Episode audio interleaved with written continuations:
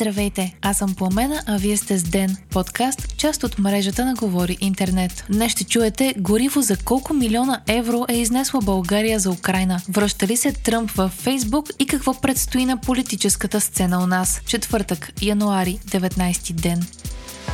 Гориво за седемстотин милиона евро е изнесла България за Украйна за периода януари-ноември две хиляди двайсет и втора година. Това показват данните от Националния статистически институт, цитирани от сайта Euroactiv. Според публикацията става въпрос за горива, произведени от руски петрол и по-конкретно от рафинерията на Лукойл в Бургас. Изнасяни са средно по трийсет и две хиляди барела дневно, като това е увеличение от над хиляда пъти в сравнение с годината преди войната, а износ Износът на петрол за Украйна в момента е толкова голям, че се равнява на един процент от размера на цялата българска икономика. Очаква се през тази година общата стойност на износа ни на петрол за Украйна да надмине осемстотин двайсет и пет милиона евро, а Украйна вече е на трето място сред най-големите търговски партньори на България, като е изместила САЩ. Пикът на продажби на гориво за Киев е ноември миналата година, време в което на власт е служебното правителство на Румен Радев. В същото време от Лукойл излязоха с официална позиция по повод вчерашната публикация в германския Die Welt. В нея се казва, че компанията няма договори за доставки на гориво за Украйна от рафинерии в България и че българските власти не са кандидатствали за доставки за Украйна, както и че продуктите на рафинерията се продават на едро и дребно на вътрешният пазар само за български купувачи.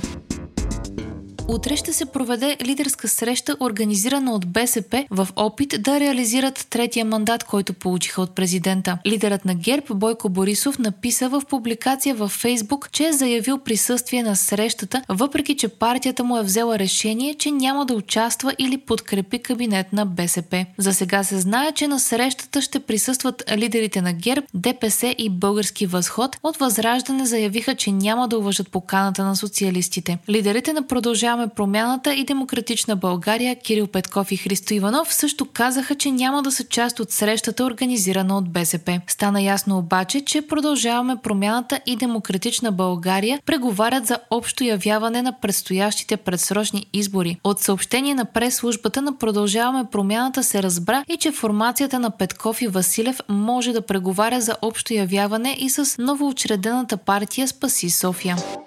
САЩ смекчава позицията си относно украинска атака по Крим, пише Нью Йорк Таймс. Администрацията на президента Джо Байден обмисля възможността да помогне на Киев да таргетира незаконно анексираният от Русия през две хиляди и четиринайсета година полуостров. Години наред официалната позиция на САЩ е, че Крим е част от Украйна. Въпреки това, Вашингтон досега отказваше да даде оръжия на Киев, с които да може да атакува цели на полуострова, който Русия използва като военна база, за да нанася удари на Украйна. След месеци на преговори с украински представители, администрацията на Байден е започнала да омеква към идеята да снабди Киев с необходимите оръжия, за да удари базите на Москва на Крим. Дори това да увеличи риска от ескалация на конфликта, са казали няколко високопоставени американски официални лица за Ню Йорк Таймс. На Крим се намират десетки руски военни бази и десетки хиляди войници. Вашингтон смята обаче, че ако Украйна покаже на Москва, че полуостровът също е уязвима точка, то това ще й даде предимство в евентуални преговори. Хайтек четвъртък с Vivacom.